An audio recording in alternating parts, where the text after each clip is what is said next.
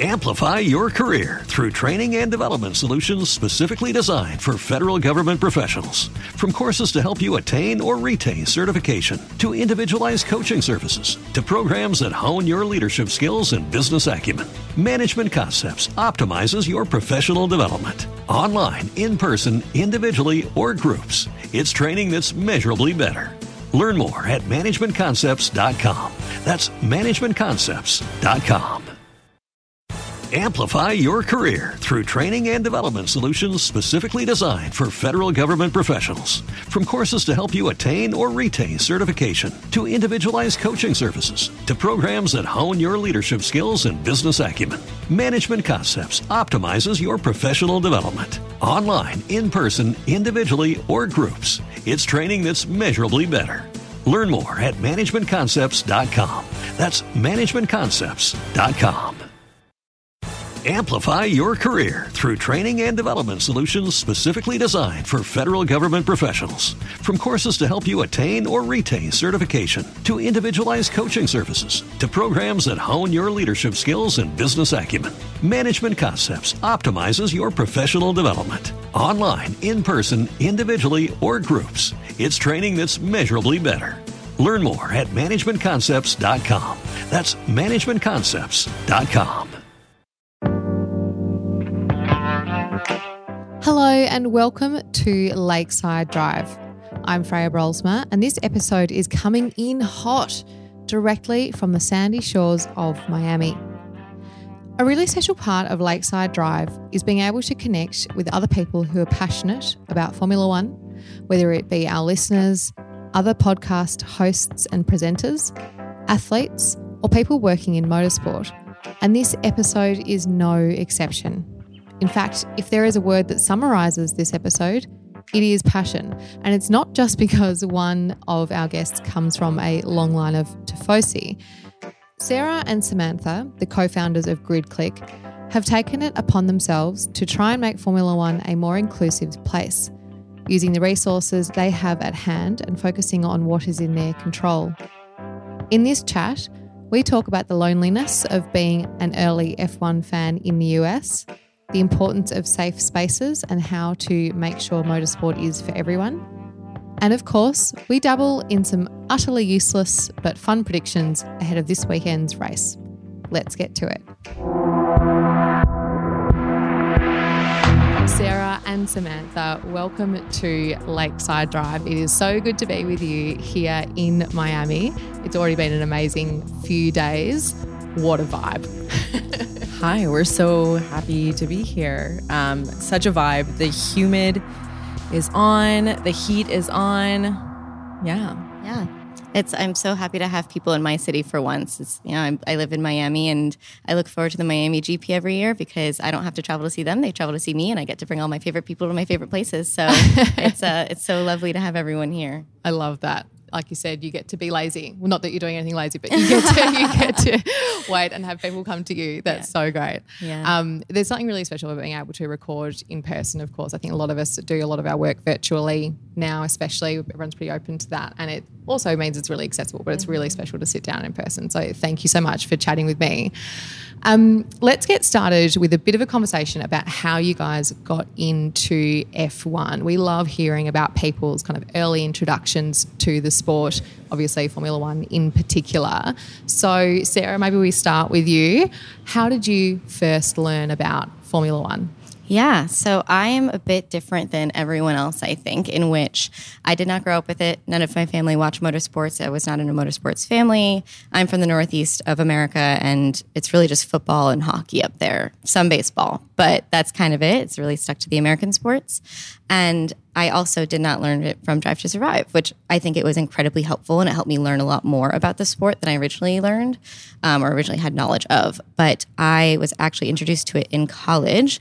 My roommate in college was a fan. Her her whole friend group watched it together, and again, it's so niche that she was just sick of being the only girl in the room. So she dragged me along one day showed me all the highlights on YouTube, taught me kind of everything that I needed to know to watch my first race. We walked into that first like viewing party at one of our friends' houses and watching a group of 10 guys and one girl scream at some cars going in some odd shaped circles in a different country. I was like, what is this? Like, what is going on? Um, and so I was very lucky to have someone in my life who taught me from the ground up a lot of what I needed to know. And then a few years later, to Survive came about and just really solidified my love for it, just because I was able to get a lot more of that deeper insight, a lot more of that background um, that you can only get so much of on socials, especially with you know the purchasing of Liberty Media and um, all of that that happens. It's just having that world open up really opened up my eyes to the sport as well. So even though I'd been watching it for years, I really got to know it a lot more. And then I met Samanta over here, um, and she solidified my love for it even more. So yeah, definitely not the most typical way to find it, but I wouldn't have changed it for a thing. Amazing. So we owe something to your friend then for Yes. bringing you into it. Like Yes. imagine if that happened hadn't happened. I know. And that's such a great thing I think actually for people listening to this. You know, if you're there sitting at home and you feel like you're alone in the Formula 1 world as a supporter in somewhere, you know, if you live somewhere where it's not quite as big, bring a friend along because Yeah. they might just be, you know, somebody who turns out to absolutely adore the sport. Yeah, That's such a great absolutely. story. It's actually some of them. Um, we all went to college together, and obviously, I'm a few years out of college, but I, some of them still message me sometimes, being like, "It is so crazy to see that, like, you know, we were all these big fans, and we kind of dragged you into it, and now you're doing all of this stuff in Formula One. Like, it's just, it's so cool to see the opportunities that it has provided, for sure." Fantastic. And Samanta, what about you? Do you have a similar journey into Formula One, quite different? What was your intro to the sport? I think before I get there, I really want to sort of build upon what Sarah's saying. Like, and as you had said, we're the sport is completely indebted to your roommate for introducing you into to Formula One. But like, you know, uh, I think your pipeline into the sport is very much um, similar to probably a lot of fans today, and like even myself. Um, you know, I, I think this is a bit of a tangent, but as I grow older, um, I find a lot of the things that had banded my friends and I are starting to dissolve. As in, we're like, we're not going out to bars as much. We're not, you know, we're not uh, we're not out on any scene. But what I'm finding is I'm growing relationships with my girlfriends, especially through the sport, and a lot of them have found Formula One through Drive to Survive, and they're reaching out to me about it, and I think that's so so special. So I think the fact that like you had a friend who introduced you into sport, um, I think is is really indicative of what we're experiencing right now, and I think that's fantastic. It's also just like another thing that I can connect with friends on and sort of build that relationship, and I think that's something that's been traditionally unique to just men talking about sports in a friendship setting, um, and I think it's really cool to see women now participating in that arena, which is like so special. But um, tangent Very over. well said, though. No, it's completely true. It's completely true. And it does remind me, I'm sorry, we'll get back to your Yeah, no, story. no, in no, a by all means. This is a great point. It's a great point. No, it is. And, you know, it reminds me of kind of, they talk about with the Bechdel test with movies and stuff, is the amount of time where women, there are two women in a movie talking about something that is not a man, there's no man the blah, blah, blah. It mm. kind of reminds me of that a little bit in mm-hmm. terms of going, what is the change that we're seeing and the assumption around, you know, women's conversations in particular. And it might shock some people that there's three young women here talking about Formula One. like that's going to be new to a lot of a lot of ears. But Yeah. anyway, please continue with your origin story of my Formula One. origin story. Um, so I grew up in Montreal. And it was very much part of the culture of my family. I think some of my earliest memories of my childhood are hearing cars in the background, you know, early Saturday, early Sunday morning, just hearing the like, phew, like going by. um, and it was very much like my father was is a is a huge fan. He- He worked for a company that that was a sponsor of one of, of the early like '90s, late '90s um, Montreal GP. So it was very much like he was very much involved. He was he was there. We were a fan. We're a Tifosi family. Um, so it's really it's part of our Italian heritage and and sort of culture. So it's really been embedded within my DNA, I think. And um, you know, when I moved out, it was something I, I think I didn't realize that I missed in my sort of weekly routine or you know the season routine, but uh, it was something that came to me later on in in my life that came back to me, and it was sort of a um, isolating experience. I didn't really have friends to really watch it with. I, you know, I would like you know call up my dad, call up my uncle, and be like, "Did you see the race?" or you know, and I think um, that was it. I was talking to like middle aged men about it. um, and then, you know, after meeting Sarah, I met Sarah along with a, a whole community of folks, um, both men and women, that I was able to share this experience with. And uh, it's kind of been a real full circle experience, um, a very positive one, I'd say. Um, yeah, I, think it's been it's been very special. As a lifelong Tifosi fan, God. how you feel? Sorry, I'll ask you a real question. um, you must have seen some highs and lows. Do you do you have a favorite era? Oh my god, I think you know it's it's maybe stereotypical, but like the Schumi era is just fantastic. I think he's spoiled us in the expectations of what we would get from uh, being a Tifosi or from a Ferrari uh, winner. Like you know, and, and and now it's just we're on the other side of it. But I think if history teaches us anything and it's cyclical, what comes up must come down. and It's going to go back up again. But yeah, I would say like I would say my era would be Schumi. Um, again, it's like tied I think to like this olfactory sense of like being a child and and also um, family. Uh, so. And I think I think the Tifosi or like even Ferrari brand probably you know they're very much like it's a family. It's they're very insular. It's um, so I think that, that those values align quite a bit. But yeah, it hurts to be a Ferrari fan today in today's era. I'm hoping that in my, you know, I'm, I'm hoping the cycle shifts and we can have better years. I'm sure it will. We see that ups and downs with all the teams. You know, we look at Mercedes at the moment, and whilst they might not be having the same challenges as other teams, they're you know they've been on a high for a long time, and now there's some very frustrated Mercedes fans out there. So it'll be it'll be back in its in its highest form, I'm sure. Fingers crossed. Yeah. Um, Sarah, was there a moment when you wanted more to be a part of it, to be more involved, and kind of transition from happy watching a race on a Sunday to kind of going, I want to be part of this circus? Absolutely, 100%. I mean, I think what Samanta just alluded to was the moment and the time that we met that amazing community of people. Um, what had happened was there was this flash in the pan app called Clubhouse, if anyone knows of it or remembers it, whereas essentially it was an audio only chat room space where anyone could join any room to talk about any topic. Um, it started off as I remember when I first downloaded the app and I first heard about it. I looked up for Formula One and there was nothing there. Like no one had created any spaces for it. There was no, you know, what was called a room at that point. There's no room for it. And then I kind of checked back two weeks later, and this person, Ben Fuller, who is incredible, had started this Formula One room. And when I first joined, it was like the same 10 people that would join all the time. So it was during the livery reveals of 2021. Um, it was me, Samantha, a few of our other now really good friends, like honestly, some of our best friends and friends for life. It was like the 10 people that were just chatting in that room.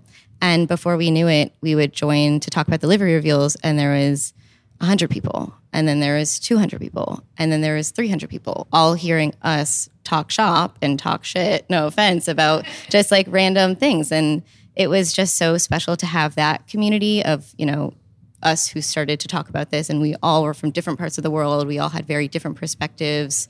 Um, you know, we had a woman from Rome. There was a woman from Austin. There was men from California. There was men from Canada. There was men from Europe. So it was just, it was really interesting to have all of those perspectives in one place, and then also have women in those rooms listening to us find us on Instagram and DM us and say, wow, that's a great point. Have you thought about this as well? And for Samanta and I to reply to that and say, that's a fantastic point. Come join the conversation. Like everyone is welcome. Amazing. Please join. Yeah. And it was in those initial conversations of creating this community and finding these people that my love for F1 was just really, really solidified because it gave us the opportunity to, again, connect with people from all over the world, connect with people from a million different perspectives, a million different fan bases, and just talk about something that we love with each other. So that was definitely the moment that I think I saw this is this is something that I want to be a bigger part of my life than just a casual fan. Um, and then fast forward a year, year and a half later, I started my own marketing agency, moved down to Miami. It was the first year of the inaugural GP, and we ended up doing Samanta and I ended up doing work with the W Series for the Miami GP. And originally, when I started my business, I told myself I don't want to start, I don't want to work in motorsport because I don't want to ruin my love for something. I don't want to ruin my passion for something and resent it because it's stressful or because of a paycheck or this and the other thing. I wanted to really keep it as a special, protected part of my life.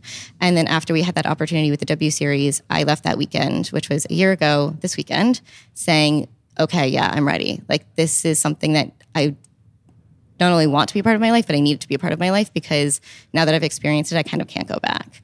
Um, it's addictive in that way once you've had yeah. that kind of um, experience. Yeah. You know, it's very visceral when you, like you said, you go, you love it. It's engaging. It's fulfilling. It's, you know, very fast paced and everything else and everything that comes with that. It's addictive. Yeah, absolutely. And I think, you know, that the, our work with the W series and everything that's come since, layered with the community that Samanta and I have found through Grid Clique, layer with the community that we have outside of Grid Clique and just beyond in our friendships.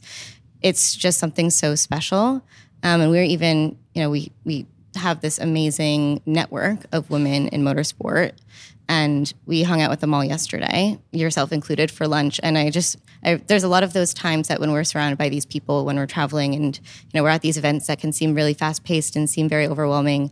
And a lot of times I just sit and I stop and I look around and I'm like, holy crap, there's so many incredible, amazing people that work in this sport. And I'm so lucky and so grateful to be involved.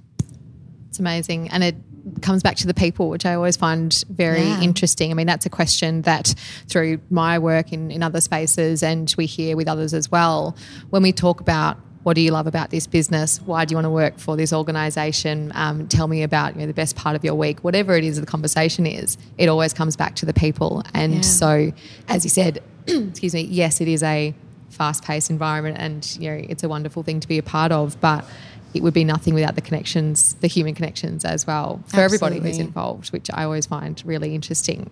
Yeah. To follow up on that kind of transition, I suppose, and this is probably maybe more um, from an American perspective, maybe mm.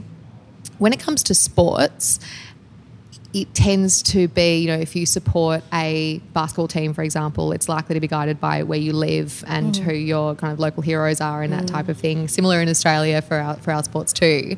Formula One, obviously, um, you know, it's quite new to the American market, but it also just differs generally because you don't necessarily, unless, for example, like like yourself, Samanta, in terms of having a family that supports a team, mm-hmm. um, people tend to rally behind a driver. Mm-hmm. Perhaps they just connect with their personality, or it might be. Um, we spoke to some people yesterday at Williams who were kind of saying, "I'm actually a Ferrari fan, but I just want to support what Williams is doing here today. I think it's really cool."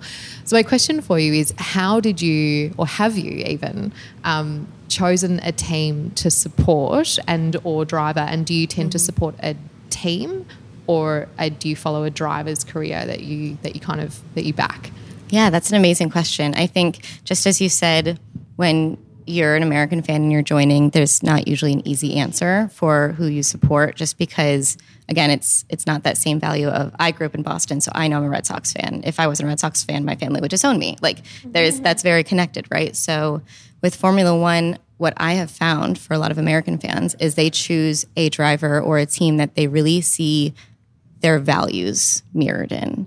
So it's, as you said, a personality, or it's maybe something that they relate to in another way. So, for example, Miami, 70% Latino community, there's a massive Checo fan base here, right? So it's, you find those people, and you know, and this is in any industry, any environment, you always find yourself drawn to the people that you relate to on a personal level. And that doesn't necessarily need to be, okay, well, this team is based in, like, Logan Sargent is from Miami. So I'm therefore going to be a Logan Sargent fan. Like, not necessarily, right? So, and again, he's the first American driver. He's just starting this year. So maybe there are some new fans coming in this year from Miami that are just going to naturally back Logan because that makes sense to them, right? But I think for a lot of other people in America, they're really just drawn to people's missions, their values, what they support in life outside of racing as well. Um, it's like when I first started watching F1, it was actually Max's rookie year. And this was before anyone kind of knew where the trajectory was going. But, and it was also mid Mercedes domination. And so in my mind, I was like, I love the underdog. I'm going to root for Max because he's the underdog. Obviously, he's not by any way, shape, or form anymore. Yeah, it didn't age well. yeah, that didn't age well. But but I think that yeah. you know having those perspectives of you know I liked him because of that kind of perspective on the sport. And then I liked Sebastian Vettel because of his initiatives that he's talking about off the track. You know, I'm very passionate about LGBTQ plus rights. I'm very passionate about the environment. And so seeing someone talk about that publicly, I was just naturally drawn to that kind of personality as well. And throughout the years, my favorites have always changed. I don't think I even have favorites anymore just because I want everyone to do well. Um, now that I'm just Formula so- One is the winner. exactly. It's just, you know, when you create, like, I feel like I've almost created a special bond with some of the drivers. So, of course, innately, I'm going to like have those passions. Like, I've had a great conversation with Gasly. So, I really like him because I know that he's a great person, right? Because I've had those conversations with him, I've sat with him, I've talked with him. So, it's, there's some of those things that when you find the right personality for you, that's where you're going to be drawn to. really interesting to hear. Um, I suppose that perspective on it, you know, it, it, it is really interesting. Like you said, it kind of comes back to what we were talking about earlier with connections and people and, and what you're kind of naturally drawn to, both from a from a team perspective, but from a driver perspective as well. It's it's much more than what people might initially um, imagine. You're kind of looking for a lot more in that in that team or, or that driver in terms of what they they bring to your experience of the sport, which Right. is is really fascinating. Right. Um, Samanta, I might go to you now. Um, many of our listeners kind of talk about having a bit of an up and down relationship with Formula One. They have years where they drift away from the sport for one reason or another. It might be because dominating team is not making it as exciting to watch. It might be because Max Verstappen in his early years was not terribly uh, kind on track to Daniel Ricciardo. That might put you off a bit. Everyone has their their reasons. Um, but I suppose my question is, what is it about Formula One that keeps you hooked? That keeps you watching? Um, and if you've had those moments where you've kind of drifted away and not been as engaged with a season, perhaps, what's brought you back? Oh, that's a that's a very interesting question, and maybe I'm gonna I'm gonna approach it maybe not in the most uh, I don't know um, straightforward way. Maybe it's a little bit of insight to uh, my mind, but I think you know if you value sport, it's probably like a, a massive pillar within your within your life, something you hold a, a value. And you know, I, if I think of like this is a weird correlation, but Esther Perel, a sexual psychologist, sex psycho- psychologist, relationship psychologist, you know, she's like for those who are in monogamous relationships. And if you're if you think of your relationship with sports as you know a team, you in a monogamous relationship with a team, you have to allow them to grow, and you're going to meet different facets of them, uh, you know, in different eras, time and time again, and that's what keeps things exciting. And so, um, I think yeah, if, if if as far as Formula One, I think, I, I mean, I think a lot of, as you said, fans come in and out of the sport. Maybe they don't connect with the driver, but they really like the team, or you know, vice versa. Um, but I think what holds Formula One in in such a high um, high sort of viewers rate or um, what have you, I think it's the innovative part of it. You know, it's the fact that there's a uh, strive for excellence at all facets of the sport. I mean, um, the, the the drivers themselves have to really push themselves to to the physical limit. Uh, the cars are are you know every little bit is calculated. And, and you know the most of it is extracted from that machine or those machine parts, um, and I think that sort of excellence is probably not experienced in everyday life, you know. And I think for us to to see that and to experience it through sport, I think is is kind of incredible it's almost like art. It's you know, technology is art, and I think people are building upon it, building upon it, and maybe that's why you see the cycles, right? You know, um, Mercedes have been at the top of their form and then their game for so long, and now we're seeing a little bit of a, a change in the guard, and we're seeing that innovation being taken on, or you know, that, that that strength being taken on from Red Bull. So I think that's what keeps the sport so exciting, and you see that through drivers. And I think what Sarah and I also experience coming from like a comms and marketing uh, PR background is that while the sport had traditionally been so quiet on the sort of marketing and social media side, we're sort of seeing an uptick in that. Um, and you've really seen some some teams commit to that mandate, and it's been really cool to see the content that they put out. Um, and I think even you know taking it to my personal life, um, I've been able to you know seeing teams and and and and brands do amazing stuff with athletes with the teams. It kind of inspires me to to sort of carry a little bit of that within my own day job and pitch ideas. Um, but all this to say is that it just also we're, we're in an era in which is quite exciting in which we get almost a close proximity to the to the athletes to the to the teams themselves so i think every era brings something different and right now we're in this like very much fan dictated space in which we are telling the brands we're telling the teams this is what we want to see this is what we want to do we want access um, whether that's virtually whether that's in person like for instance with the williams pop-up you know being able to ask Alex Albon a question yesterday was like really cool. So all this to carry it back, um, I think it's really cool to see the sport in its different era, and I think that's what keeps it exciting. You can kind of come in and come out. It's like a relationship. Let's bring it back. I don't know. Long-winded answer.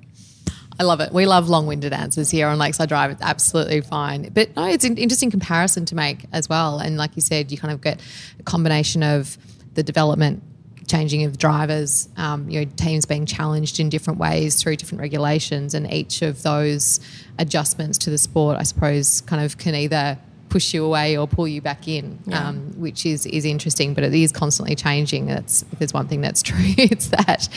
Um, all right, let's talk about how you guys met and um, how your two Formula One stories collided. So, first of all, just how did you meet? Yeah, um, you know when we like we were growing up in an era where like sort of chat rooms were were like just sort of booming, and and you know your parents are like, don't meet friends off the internet, don't talk to people, don't meet strangers, don't take candy from strangers, candy yeah. from strangers. And uh, that's what Sarah and I did.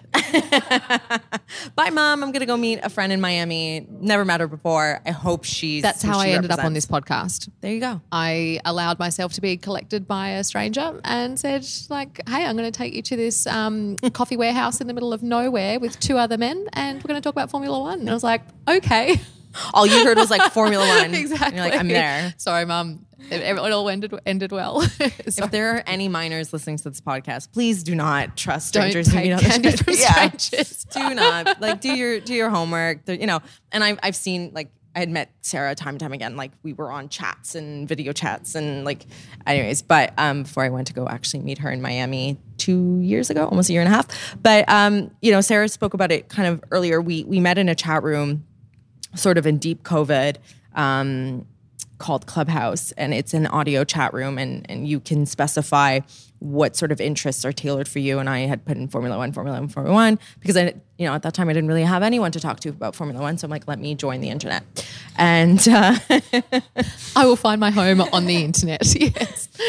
um, and sure enough, I did. Um, you know, Sarah and I uh, were in these chat rooms, and there were other women in these chat rooms, but Sarah, Sarah and I would connect. We, we had our you know Instagram handles and we started chatting to each other, and then eventually we exchanged phone numbers, and we would just like sort of beef each other up, just like that was amazing what you just said, super smart, and then you know, or it'd be like, oh my god, I was shaking. Is what I said so stupid? And we were just supporting each other as I would any other female friend, and yeah, we took this friendship outside of F1, um, and we not that I would say that we had started that initiative to create Grid Clique. It sort of just became a very um, organic thing that happened, um, and then almost became like a almost like inertia for every day. Like you know, COVID was Canada experienced like a, a very strict lockdown. Um, and there wasn't much to do. I mean, you know, you had your day job. Uh, thankfully, if you had your job, I was very grateful to have a job that I can work from home. But it became very monotonous, and I looked forward to talking about livery releases. I was obsessive about it and you know having chats on Saturday post qualifiers and the Sunday and the debrief and the so it was just it became my whole world and it consumed my whole world and in the most positive way um, and you know it, it gave me one of the best people in my life and i'm very i'm very grateful to have sarah in my life i think um, I'm very supported. And I, I, always say, like, she joined my life and things just started happening. Like, it's just been very, if you believe in manifestation, you understand that you shouldn't chase anything that's resi- like that resists you and this has just been the most um yeah the most easy thing it's not to say that we don't work hard that there isn't a lot of planning and and and thought that goes into what we do um but Sarah and I are very clear on our mandate, and I maybe we'll leave Sarah to talk about our mandate a little bit more. Um, but it's um, it's really just altruistic, I think, and um, yeah, we we started Grid Clique on.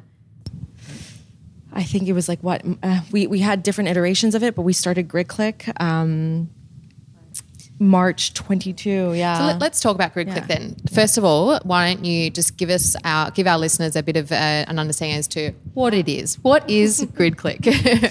yeah. So as Samantha just alluded to, um, when we first connected, and we found that we had this special bond through something that we had this intense shared passion for, and then just in a more human level, like we just connected very well, right? So we were there and you know we had made connections with some other women that were also in the same space. And there was definitely a push and a notice of a lot of the people that were in the space on clubhouse were men but there's a lot of women too. But the ratio of women talking was not there because they were messaging samanta and i saying these amazing things. And we were trying to encourage them to come up and share the conversation with us.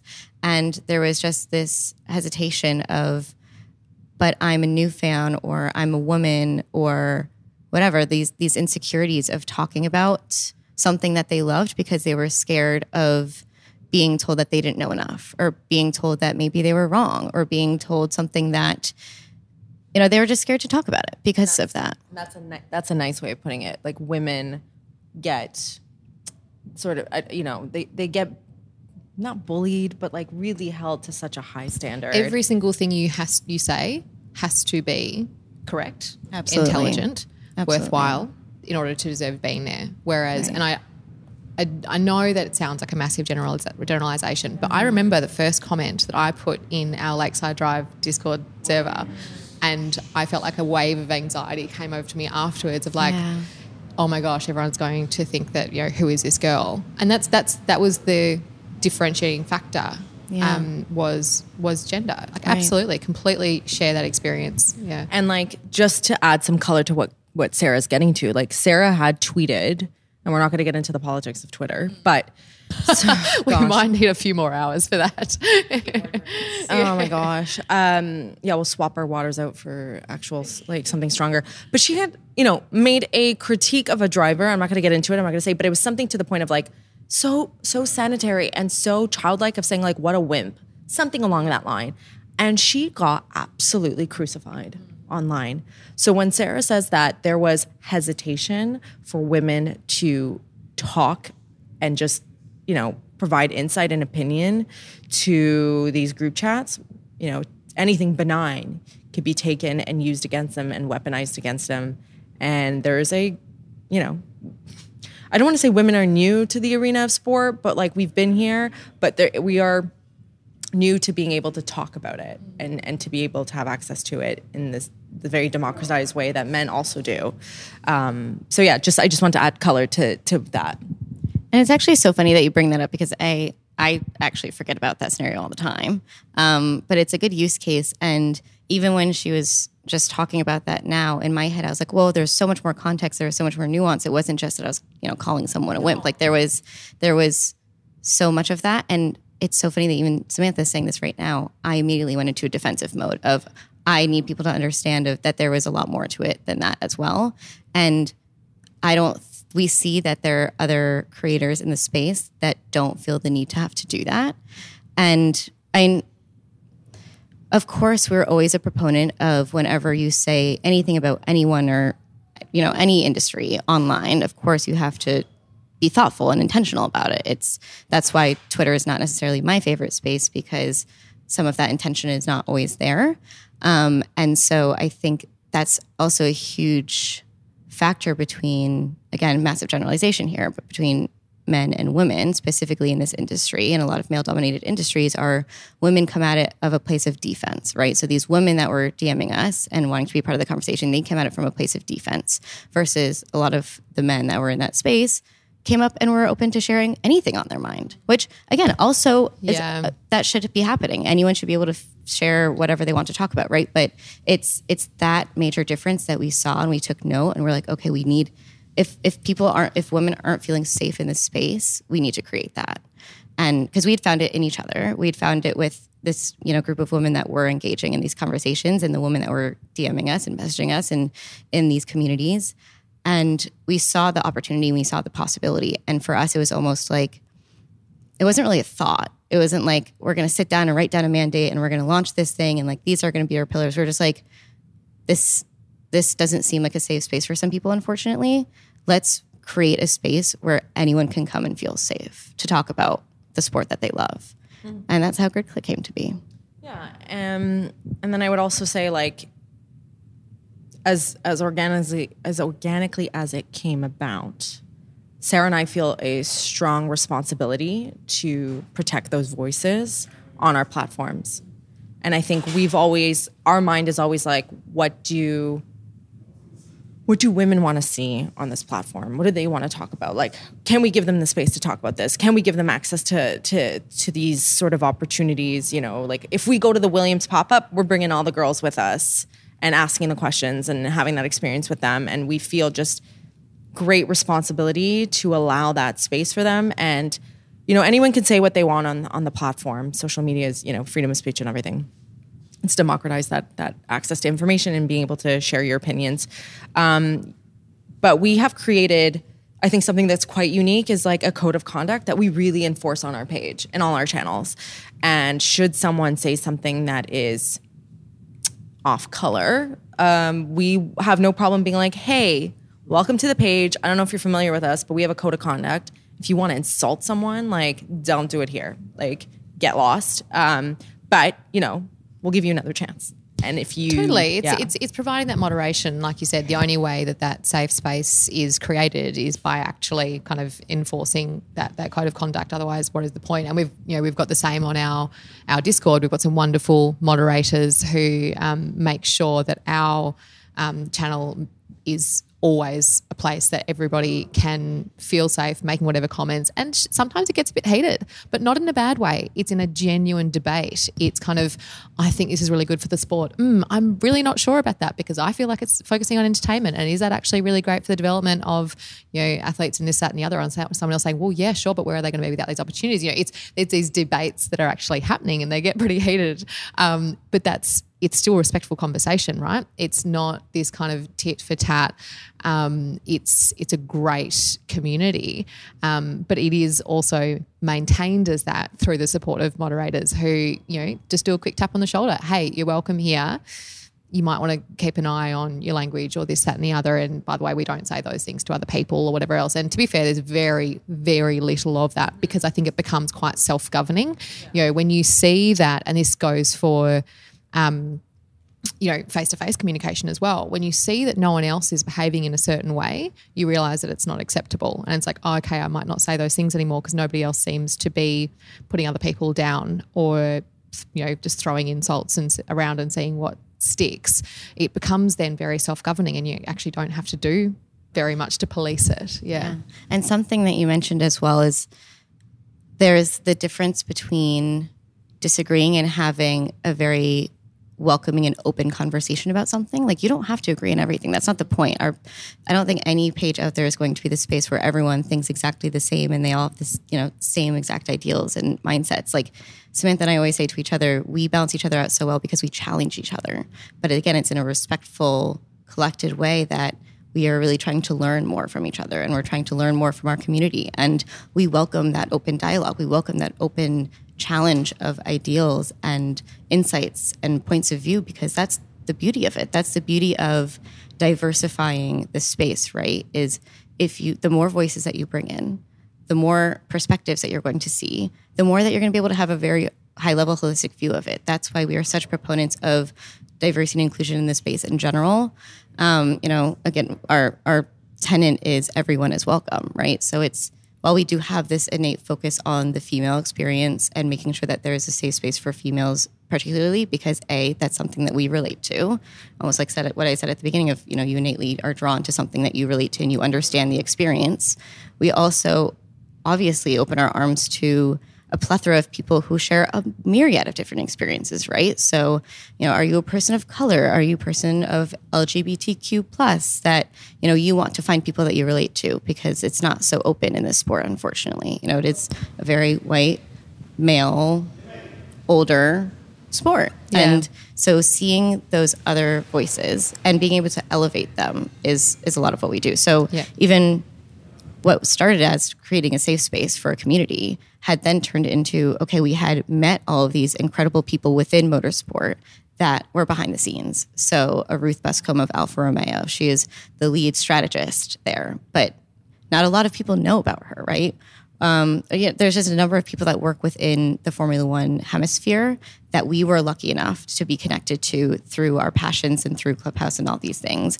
But we had recognized that the general population, the general community didn't have those people to look up to, didn't have those connections. They didn't see anyone of, you know, maybe Asian descent, a person of color, a female, someone who is LGBTQ plus, right? So it was it that it started as a safe space, which obviously is still one of the main tenants and pillars. But it then transitioned to okay, how can we open this space up and make it accessible? How can we give the community who cares so much about this sport people to look up to and people to talk with and people to connect with that look like them and their personalities are like them and their characteristics their characteristics excuse me are like them their missions their values are the same um, and really opening up the sport to those who might have not even known that these people existed inside of it.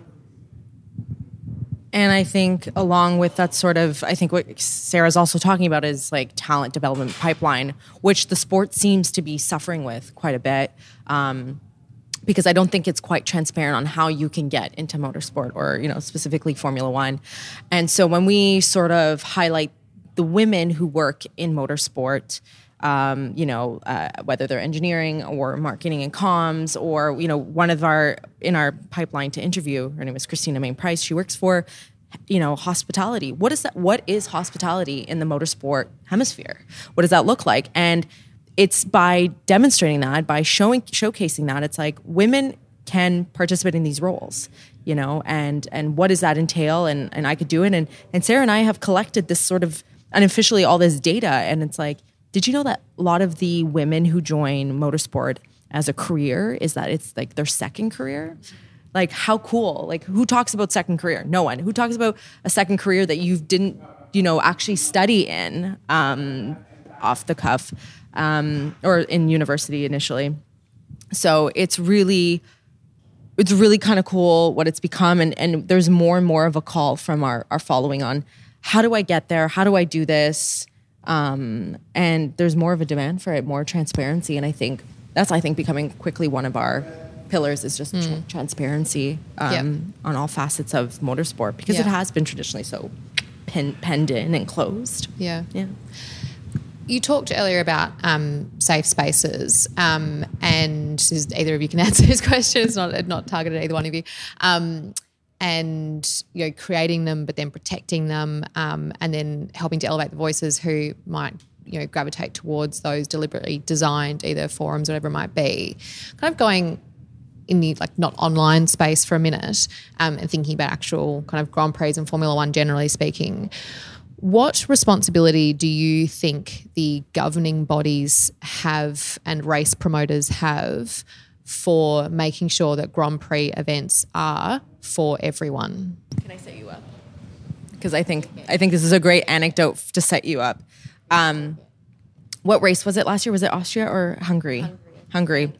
So Saturday night, I'm uh, I'm at a dinner party, and just everything sort of hits the fan and I, I you know i end up going to bed and i wake up in the morning and i see a bunch of texts from sarah being like oh my god do you see what's happening at, in, in hungary? We got to do something. Um, and she set up overnight these group chats for which women who attend races or who are attending hungary race can can join and they can and they can sort of um, meet up with each other. They could provide, you know, like strength in numbers. They could say, hey, by the way, share information. Like, don't show up at this grandstand there's a bunch of belligerent blokes, or, you know, by the way, there's like shade over here and Wi Fi over here. Like they were sharing all this information. And it really became, again, talking about community, a community of women. And a lot of these women travel to the races on their own because they don't have friends who also watch the sport or, you know, uh, or don't have partners who can go with them or, you know, whatever. Um, and it's become, you know, when you talk about the governing body, do they have a responsibility? I'm not going to answer that. I mean, I think they do, in short, but I'm, I don't want, you know, like, I think Sarah is so well equipped to talk about this. Like, and I just wanted to set it up because, like, literally, I read these messages that morning, waking up on a Sunday, and I was like, holy shit, she's fucking phenomenal. like, the the the the problem solving and the solution, the capabilities that this woman has, and like her yeah, I you know, like she feels very strongly about women and, you know, people of, you know, other sort of diverse populations enjoying the sport. She feels so strongly about it. We feel so. Yes, of course. Yes. I'm talking about you though. Let, let me talk about you. Sarah's always thinking about other people. I'm like, I want a fangirl over you. Yes, of course we do. We feel very strongly about it. But like she came up with an actual real solution to a problem that I think the governing body needs to pay more attention to or should pay more attention to um, and maybe engage consultants on this. But Sarah, please take it away. Um, in short, the answer is yes. I mean, yeah. of course, they have a responsibility.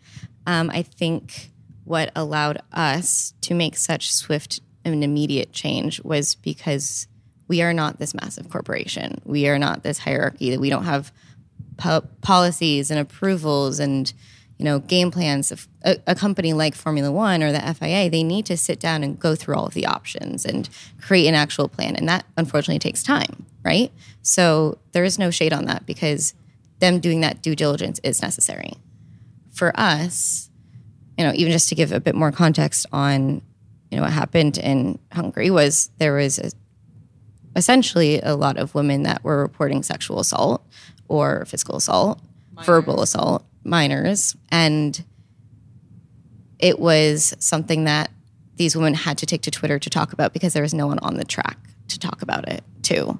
There was, you know, very little resources there for those who were affected by all of this negative behavior. Do you want to say what those like little resources look like? Like for instance, yeah. there's like no Wi-Fi. Yeah. Yeah. So I'll get to. Yeah. no, it's it's it's it's unfortunately it's multifaceted, right? There's it's it's such a deep conversation to have because again, of course, F1 and FIA have to take responsibility for the safety of the attendees because, or the race promoters, whoever it is, right? Because these are fans of the sport that they're putting on that they need there for money. They, they they get ticket sales and they get ticket sales because these people attend these races. And if they are not doing their best to guarantee the safety and security of the people that are spending money to be there and enjoy this thing, what the heck are they there for, right? So there's that perspective, and there's also the, also the perspective of a lot of these events are massive. Formula One Grand Prix are insane logistical projects to put on. It's like for all the U.S. people, it's like having a Super Bowl every two weeks in a different country. Like it's it's not an easy thing to do. So while it's easy for us to sit here and say, how could they have let that happen? How could this be happening? Why did they allow this? It's that's not necessarily an easy perspective, but there's so much more that goes into that. So, that being said, when we saw this happen and we knew because of that understanding that most likely nothing was going to happen at the track that weekend to potentially fix this problem, because it's a very large problem to fix, at least we can connect our community. You know, we have that really close connection with the people that follow us and engage with us who are at that race. And so my immediate thought was okay, if they can't connect to the race promoters, if they can't connect to security, if they can't connect to other outside parameters to help protect them, let's connect them with each other. Because then at least they can, the more information that you have, the better suited you are to deal with any scenario, good or bad, right? So, just as Samanta said, it's great that we can have a group chat that now has evolved to, wow, I'm at the Williams uh, pop up on a Tuesday. There's nobody here. Come by. This is the right time to do it. Or, hey, there's a water fountain on this corner. Which, if you've been to the Miami GP, there's not a lot of water fountains. So it's it's it's information sharing that way, but it's also information sharing in which, as Samanta said, unfortunately, we've seen messages in these group chats of, I'm in grandstand 15. There is a group of drunk men behind me catcalling me, and I'm alone. Is there anyone around I can go and sit with?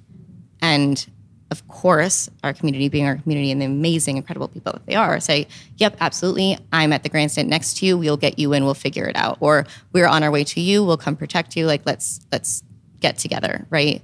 And so it's easy to say that that was easy because again, for us, it's literally creating a WhatsApp group chat, putting out the link. Whoever wants to join can join. Of course, the code of conduct is enacted, but it's one of those things that the the little change that we can make within our community, the better, which is fantastic. And we're hoping and we're praying that a lot of the initiatives, simple initiatives like instating Wi-Fi or putting safety tents every half mile or you know every quarter mile whatever it is having an emergency phone number to reach out to if something is happening if you're seeing something happening having that accountability those things need to happen and hopefully they will happen if F1, the FIA, local promoters do show that they are caring about their fan base. But it is such a massive project to implement that takes time, that takes due diligence, that takes intention. That we're, I mean, it's it's great to see our community being able to connect over this, and we're hoping that we just want to get the word out that this exists and that people mm. can connect with each other and talk with each other and information share. Yeah, and like you said, it is something that because of you know use the word multifaceted that you mentioned earlier, if you don't put that time and effort into a thoughtfully designed response, they will then be slammed with like, oh, this is tokenistic. You know, oh, that's never going to work. Oh, that's not going to solve the problem. Oh, this is like a just a knee jerk reaction. Like they haven't actually figured out what's going to help here. Um, and so I think it is important that they actually do that that work properly. But um, well, they're just lucky that they have people like you in the background in the meantime doing these little things, and they might be they might feel small, but um, my view on some of those things is just you know the things that feel small are often having a very significant impact on somebody else's experience. It might be a little thing because of the size of formula 1 and the logistics and the you know everything else is just it's everything is big, right? And you might go, all I've done is create a WhatsApp group and connect these people. That could change their weekend, um, make them safer, um, you know, and and that's that's not small at all. Um, something that I'd love to know is what you've learned through this process of um, establishing GridClique, connecting more with motorsport and um, the kind of, I suppose, diverse side of motorsport as well in terms of the community that you've you've built and connected. Um, what have you learned through that process? And that can be about yourself, about the racing community, um, anything that that stands out. I think we've learned a lot. um, just to put it simply, and I think, well, Samanta and I, we each have our full time jobs outside of this. So this is something that was born out of passion. It's always been something that know, we tell each other all the time the second that this becomes a burden, the second that this becomes something that we can't manage, the second that this becomes a challenge or difficult and we're not enjoying it anymore and we don't see that our community is getting that same value and enjoyment, it's it's done. It's fine. Right? But now that we've been at this for so long and have built this community and have this amazing wonderful group of people there are definitely times that it's really freaking hard and it can be a burden it is difficult but we still do it because of all of the people that are involved and because of the value even of what you just said right our little group chats it's there might be one that five people join but for maybe those five people it's completely transformed their individual experiences i joined your miami um, community because i wanted to experience grid clique. I was like, I can't come and chat with these girls without having experienced what um, what they've what they've created.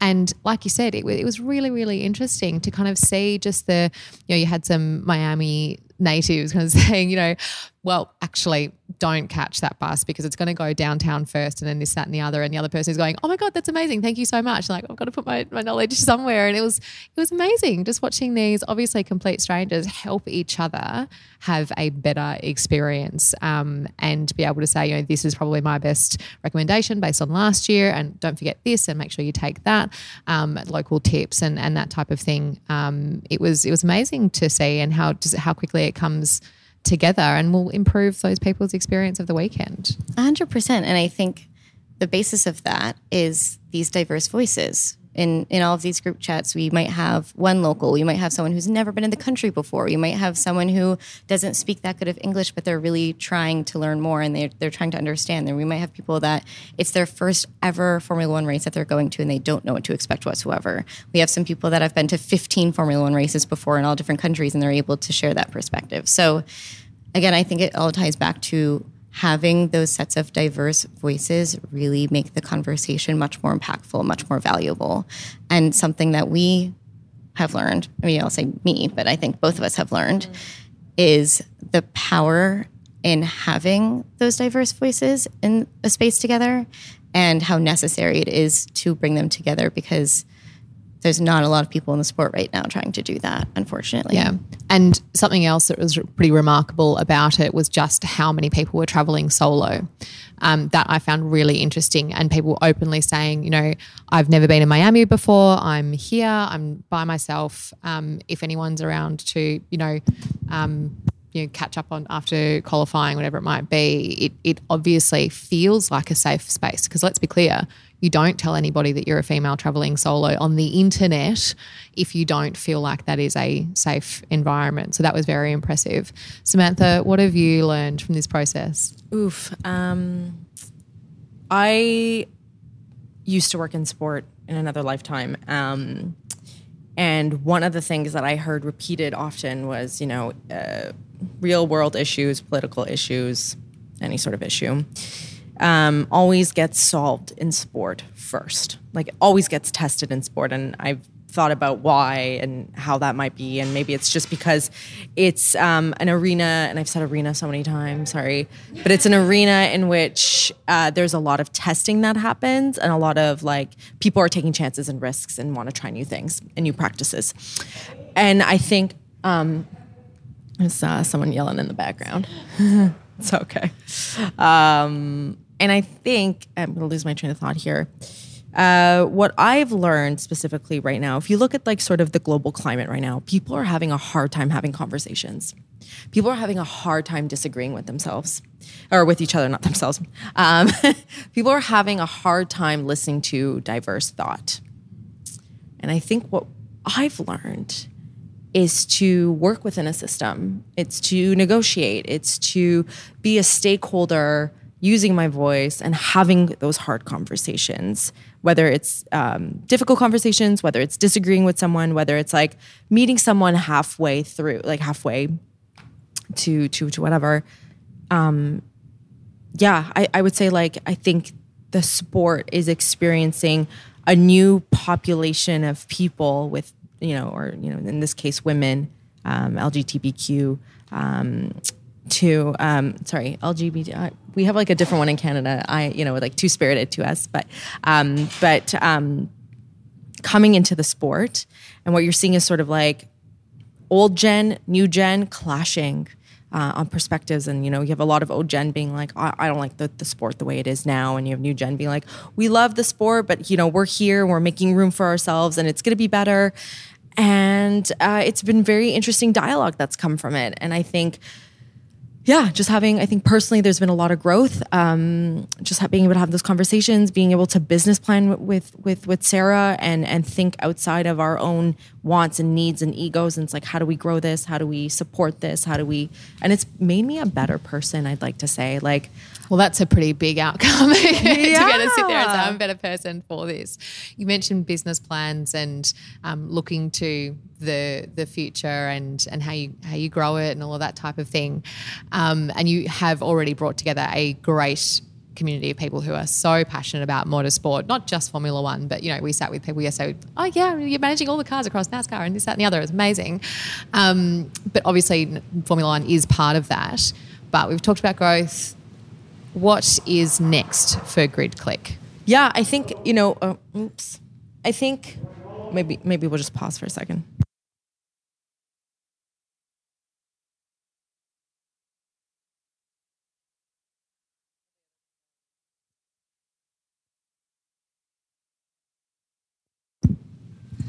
We're back. Um, what's next for Grid Clique? Well, I think we've started on a platform, on a on a, a virtual platform, on a social social media platform, and coming out of COVID, we're now one year out approximately.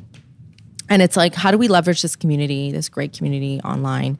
Um, how do we engage the online community, but also take advantage of um, in life events, like real life events? And so Sarah and I had a um, our first, our inaugural event in Austin, where you know we tapped our group chats, we tapped our audience. I said, if you're coming to Austin, um, come to Dave and Buster's. They're hosting a women in motorsport event. And they got to network. They got to make those connections in real life.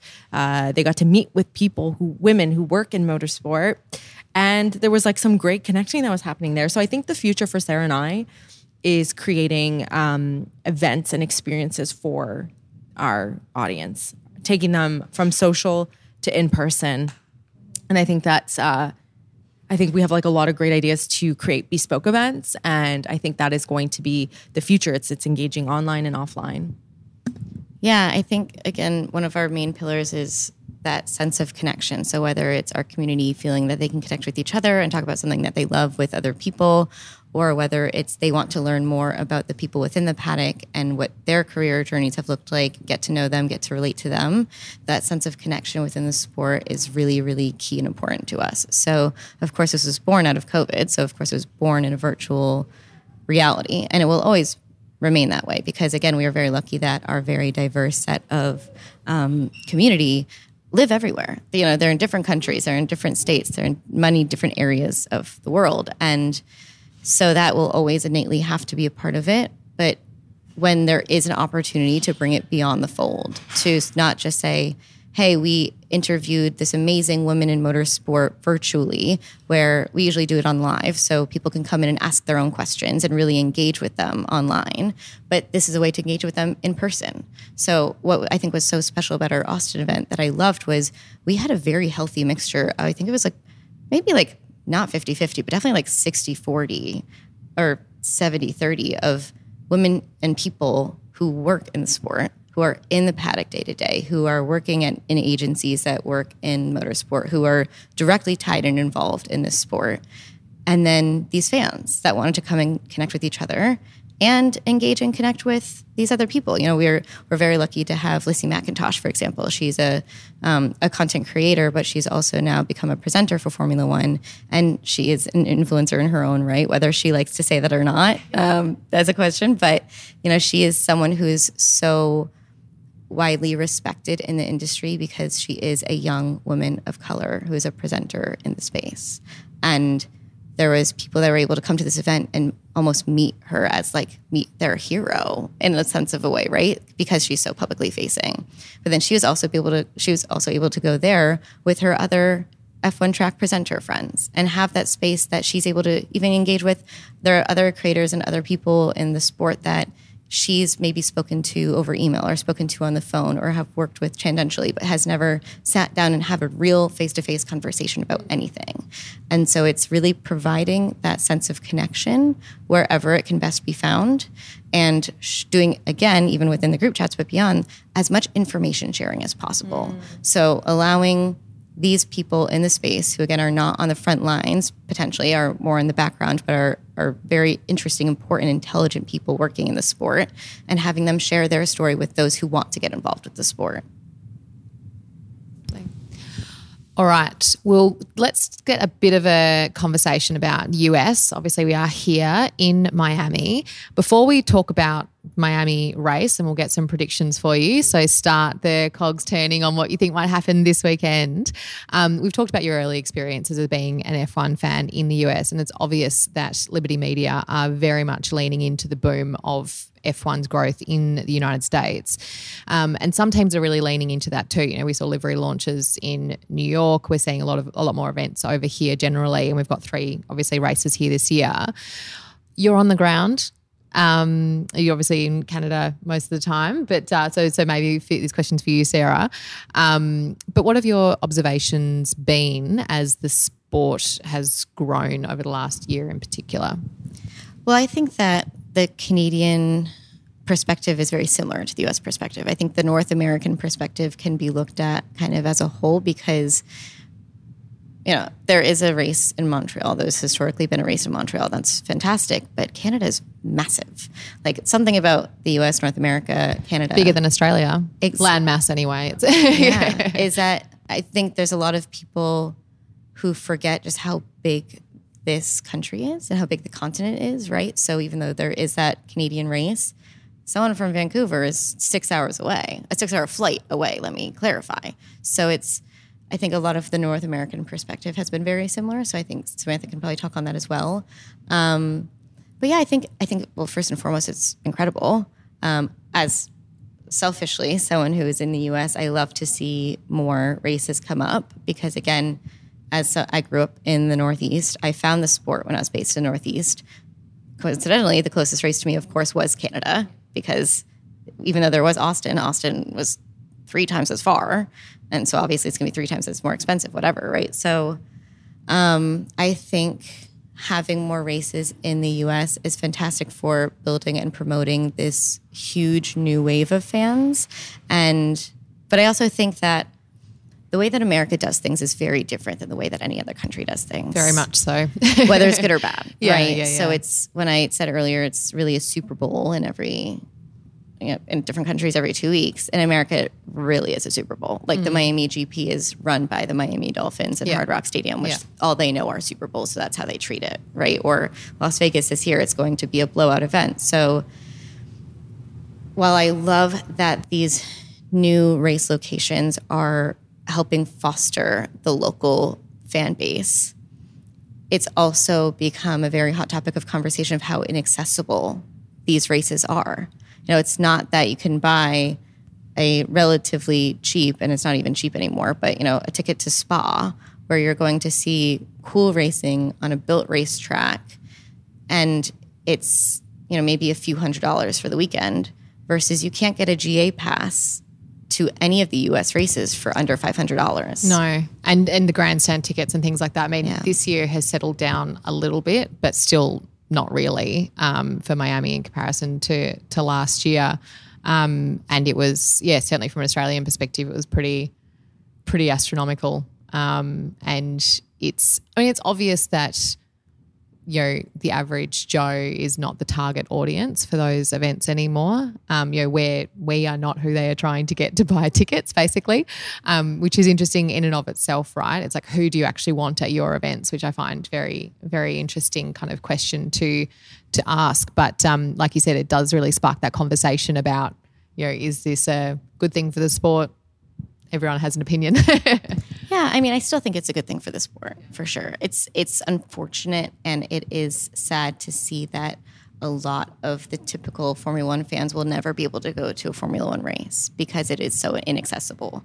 So it's having all of these new races come to the US and a rumored fourth race and a rumored fifth race, if it's Domenicali's wishes, it's it gives the guys that it improves accessibility, but in reality, if these events continue to be formatted how they are currently, where a grandstand is $1,600 for a weekend, and that's US dollars.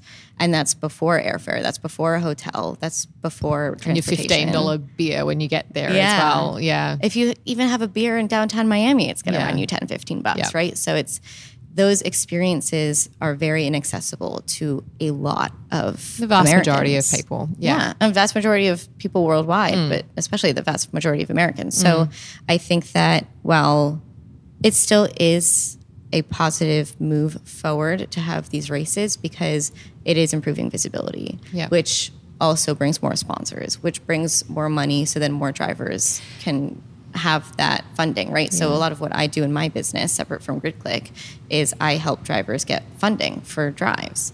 And there's a lot of drivers out there that they're only starting to be noticed and funded and supported because these brands are entering the arena with F1 because it's this huge opportunity for them that there's these massive events and huge exposure, et cetera, et cetera, et cetera. But then they say, okay, we've got an amazing value from F1. What about other series and other drivers? Yeah, and I'm okay. seeing that spill over to other series. So, you know, especially American series, right? So, IndyCar, for mm. example, it's American based racing. Mm-hmm. They currently don't have any races around the world. They have historically, they will again. But allowing those drivers, there's a lot of crossover between drivers, between sponsors, between environments. And all this is all to say this massive boom of the F1 fans, even though it might not really impact the F1 fans in the US directly positively, it is making a lot of change for other aspects of the United States and racing in the United States. And that for me makes gives me a lot of hope. Well, someone is doing a very good job with advertising here. I was saying on our little kind of, we do a, a quick kind of things to know before each uh, each Grand Prix, and we did one quickly for Miami. And I was saying, I was like, someone is doing a great job with advertising here. I think I had um, obviously the Ferrari drivers on my fuel bowser. I had Checo with tequila in the airport. And when I got to my hotel, and you have the TV that's up, um, it's a Mercedes partnership, and so I had Lewis Hamilton welcome me to my room in the hotel, and then I can go buy a jet ski from Daniel Ricciardo. So, and it is literally everywhere. It's very, very impressive. Well, that's one thing that the US does very well Yeah. is their marketing and their advertisements. Yes. That's for sure. Love it. Yeah. So let's talk about this weekend. So I've got two questions for each of you to answer. First of all, what are you most looking forward to about the Miami Grand Prix? And then, second of all, podium predictions. I know everybody hates this question, but I love it. So, you know, Um, what am I looking most to this weekend? Well, look, um, I think we're we're, we're gonna host a uh, on like a grid zone, like a fan grid zone, uh, or sorry, grid clique grid zone. um, and I would like I'm just looking forward to so much to meet all the individuals who have traveled or here and connect with them. I think it's gonna be a lot of fun. Uh, I always look forward to these weekends. Maybe it's not Miami specific, but it's to it's a chance to um, see Sarah and and and be in person with the people that I enjoy the sport with. I mean, I was, you know, tearfully saying yesterday, very grateful. I was like, it's it's like it's being around people who speak the same language as you, and it's so much fun.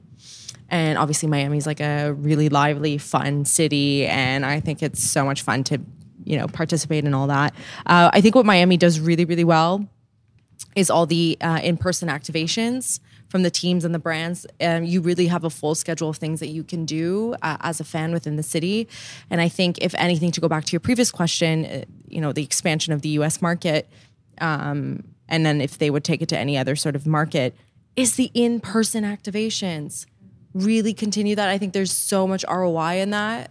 Like, I, we were at the Williams pop up yesterday and they're like, you know, buy something and get it signed by Alex. I was like, oh my God, not only do you get a piece of Alex, you get it signed, you get to meet him, you get to talk to him, you get to engage with him. That is so cool that the brand is doing that. So I was chatting to the guy who was standing behind me um, while um, Alex was coming in, and I ended up saying to him, like, you know, Williams supporters are um, rare species to find in the the F1 world. And so I said to him, I'm like, how did you choose Williams? Like, why do you why are you here? Basically, I turned to this guy, what are you doing here?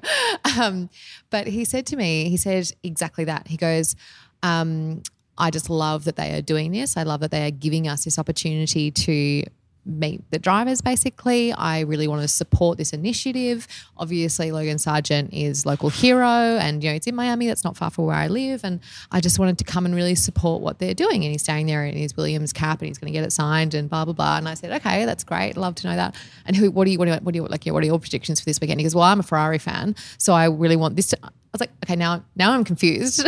What's going on here? And he goes, no, I'm a Ferrari fan. I just wanted to come and support what they are doing. And I was like, that is interesting. Like home run, right? Um, did you want me to give my predictions first? And then you, oh, yeah, I just I had one more thing to add to that. Um, with the power of the in-person initiatives and in-person events, of course, that Williams has so wonderfully done, and that we are going to try to do. We need sponsors. So Williams, yeah, that, this is a lot of free advertising. We'll, we'll, Williams, we'll wink, do a full plug at the end, don't you worry. But okay, now we can go to predictions. All right. What are your predictions, predictions Samanta? Well, actually, before I go th- get there, it's like sorry. oh my god, it's so like and more, more to say. Um, you know what I would love to see is um more esport activation, and with more esport activations, uh, come women. So like bring the the female members of your team out. I think it's going to be. I, I would love to see that. Like or you know engage maybe female interviewers and stuff like that. But all that to say, Miami does in person fan activations so incredibly well. Um, keep that up. It's it's so sick. Um, and then my predictions. Ooh, I'm gonna call it a spicy one, and it's just gonna be my fantasy one. I'm gonna say like Sainz. just my Ferrari hope. Uh, Alonso and Checo. Let, let me just throw those three like Interesting. I like it. there, I like know? it. Yeah, yeah, yeah. Very spicy. I'm going to go a lot more logical because I'm type A. but I'll just give you insight to how Sarah and I are. We have we have emotional we have emotion and re- I say I'm saying what's going on here. And I told you that we challenge each other in the best way. we really are a true balance. Um, there are a lot of straights in Miami, the Miami track. It is a technically street track, but it's really a parking lot highway. Um, I, I sorry. every single Australian feels the same way. Yeah. It's okay. I, I live here. We I'm are racing in a here. parking I've- lot. I have quite literally parked in that parking lot to go to the Hard Rock Arena. So I, it's I've walked. There's I, there's actually a funny story because obviously tangents. Um, I went to a concert there a few months ago, and they while they take down obviously a lot of the track because it turns into a football stadium, concert venue, etc. They still have some of the racing lines painted in the parking lot. And so I my friend that was with me at this concert was someone who traveled down from Canada to go to this concert. He was spending the weekend with me. And we both saw the racing line and we gunned towards it and we just go mirror. And like we were like going like off the line, off the track. And like that's just so fun and interesting. Yeah. So, you know, I it is literally it's a parking Yeah. lot. Like you can't lie about that. Um, but the track itself has a lot of straight lines, and we all know who performs very well in straight lines, and we all know who took the title home last year. So even though I my love for Max has not lasted as it had started once. because- Interesting. Well, Yeah. again, I, I I like the underdog, and as soon as he was no longer the underdog, okay. I was kind of out. Um, I I think it's definitely going to be a max finish. I have been very impressed by the recent Ferrari performance. We also felt the same last year at this time, so I hope it doesn't diminish like it did last year. But last year it was Max, Charles, and Carlos on the podium. Yeah. So Sainz I'm had a gonna really good battle with um, Checo last Yeah, year. yeah. We had Checo like outbreaking himself basically, and Sainz managed to hold on to it. It was very Yeah. great, great Yeah. moment. So Yeah. So I think it's it's definitely going to be Max. I'm hoping at least one Ferrari. And as much as I don't like to say this because I know. Well, I'm not going to go I, I don't want to get too political about this. Not my favorite driver, but I think Alonso's performance has been so so impressive. Yeah. And I it would not surprise me if he ended up on the podium as well. So we weren't so far off together. I said a Ferrari, Alonso, and a and a Red Bull. No, the, the difference was that you went through it with your Tifosi fire heart, and I went through it with my brain, like logic. Sometimes they meet. love to hear it. All right, guys. Thank you so much for joining me on Lakeside Drive podcast and spending some time chatting with me and having me in your hometown, sort of. Um, it's been it's been an absolute pleasure, and I hope that uh, well, obviously both your predictions can't come true, but I hope your little Tifosi hearts get some love this weekend. Do we get to hear your predictions? Ah, thought I got away with that. Um, all right, so that, that is very true. No, that's fair enough. So this is really hard because I'm a through and through Daniel Ricciardo supporter, and watching him on the sidelines is really, really difficult. I think that he is in the best place at the moment when it comes to potentially coming back. However, the better Checo does, the less I feel my, my hope becomes Spicy. diminished. However, I also really like Checo. I really, really like him. So my heart is just tearing. My brain is also tearing because both of them. But um, so it's with putting my heart aside, I'm going with my brain. Um, and I'm going to say Checo to win. I think he's got the local support here that you mentioned, Sarah, um, and that can be the edge sometimes. I think just the confidence that you go into a weekend feeling like you've really got people behind you, and he just, you know, he's got the momentum of the last couple of weekends as well, and so we're going to go. I'm going to go Checo for first. I'm going to say Carlos Sainz second, partially just because I really am going with my heart here. I really felt for him over the last couple of weekends. I I feel concerned that he's settling in as a second driver. Would never have said that in his first year with Ferrari, and he's got incredible racecraft. We saw it here last year. Hopefully, he brings that this year. So, and and yeah, I'm big big um, Sainz fan. So, uh, Sainz for second, and for third, I think we will have not Fernando Alonso. I think it's going to be Stroll, but Spicy. but Alonso is going to help him get there. So That's not something you would have heard a few years ago. I think if no, I'm gonna be no, fair. no, it's not. So sorry, did we all just kind of agree on like, like is Uh, that sort what of with yeah, teams, like, kind of, maybe yeah. with drivers, a bit of a bit of a mix up. But um, yeah, I think cool. Yeah, I think Stroll might uh, get himself on the podium here. I am. That's so funny that you say that because I'm actually a massive Stroll fan, Mm. just as a person. Interesting. Again, you don't hear that often. I think he's. This could be a whole other hour podcast, so I will not go on my tangent here. But he's a very misunderstood person because of his Yeah. family and because of his. Um, I mean, even circling back to what we said earlier, you know, he's not really on social media. He doesn't show his personality. He doesn't really show who he is as a person for multiple di- multitude of different reasons. Um, but he's he's a really great person, and he works really hard to do what he does. And I think he deserves a little bit more respect on his name. So I would do you love know to what? see You- him on the podium. You're probably fair, and I will absolutely um, uh, say that I am somebody who gives him a lot of flack for who he is. For sure, I'm one of those people. Um, I have also had moments of going, yeah, but do you do, still deserve a spot on the grid? Absolutely. Like I think it's it's just challenging sometimes where you yeah you want to you want to get behind them. But then we've also had moments like in melbourne last year not checking his wing mirrors and i just go ah yeah see there it is. And that's why i get frustrated. So um but but i think you're right in that he um and even um uh, Zhou as well um, to start off with. You just have this prejudice, right? Which means that you're not, from a fan support perspective, on a level playing field. You're not going in with um, with people going, "You're here because you deserve it," and this, that, and the other, and we hope that you have a great rookie season. That's not where they're they're starting. They're going, "You're here because you bring money with you," and so don't.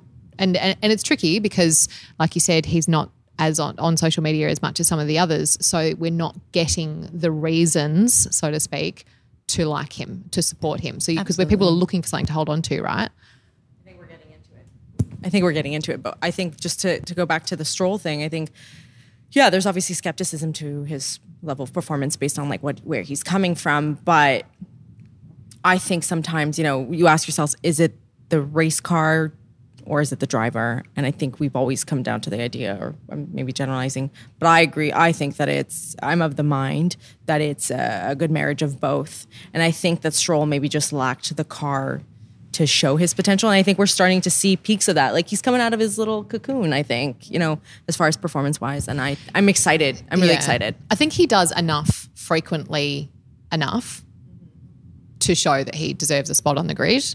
I just think that it's hard for people to rally behind him because of a some of the things we see on track, but b the you know the, lack of background and transparency, the lack of transparency. of yeah, how hard he works Yeah. and how genuine he is in the sport for the right reasons. Yeah. and it's it's unfortunate that you know it is the social media, it's the marketing, it's the whatever that people really come in bandwagon behind fans. Like again, just as you said 20 minutes ago, there's not a ton of Williams fans because Williams has not performed well in the last few years, Mm. but the fans that are there are coming because they have that social presence and Yep. because they the drivers have that personality and because they're allowed to do that. Um, and so that's that's where a lot of the power lies. But again, we can we can go we could do, hour. we could could do talk for hours. different episode. I feel this. another podcast coming on. Maybe we will focus more on driver analysis and fan bases. Yeah. I don't know. Um, But I we we don't have all day, so I will wrap it up there. Um, thanks so much for joining me and having me in Miami. Thank you so much for having us. It's been lovely. You're lovely. Lakeside Drive is lovely. And, And of course, sorry, where can people find you? So Oh, sure, off you go. Give us your give us your best plug. yeah, so we are based primarily on Instagram. Um, our handle's at Grid Clique, clique as in like the term, but of course we're here to democrat- democratize that term. Everyone is welcome. Um, and then our personal handles are within our bio as well. Um, it's Samanta and I who have founded it. We have a lovely third member. Her name is Melissa. She helps us put together some of our events. We just signed on two editors this week who have been helping us a ton. So our team is growing, our community is growing. So you can come hang with us there. And that is where we post, of course, all of our group chats, all of our content, all of our engagement, all of our lives. Um, and that's where you'll learn more about our in person events as well.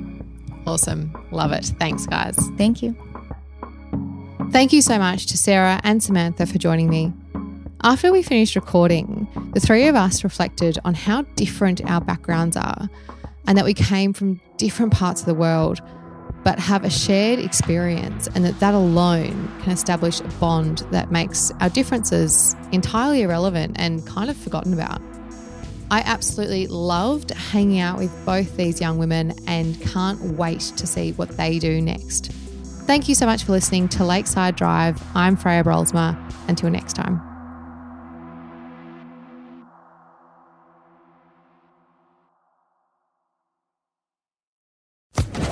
Social Podcast Network.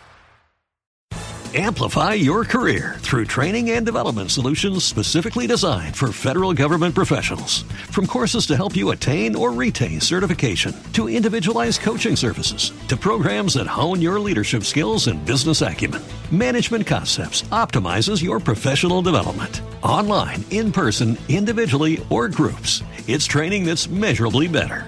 Learn more at managementconcepts.com. That's managementconcepts.com.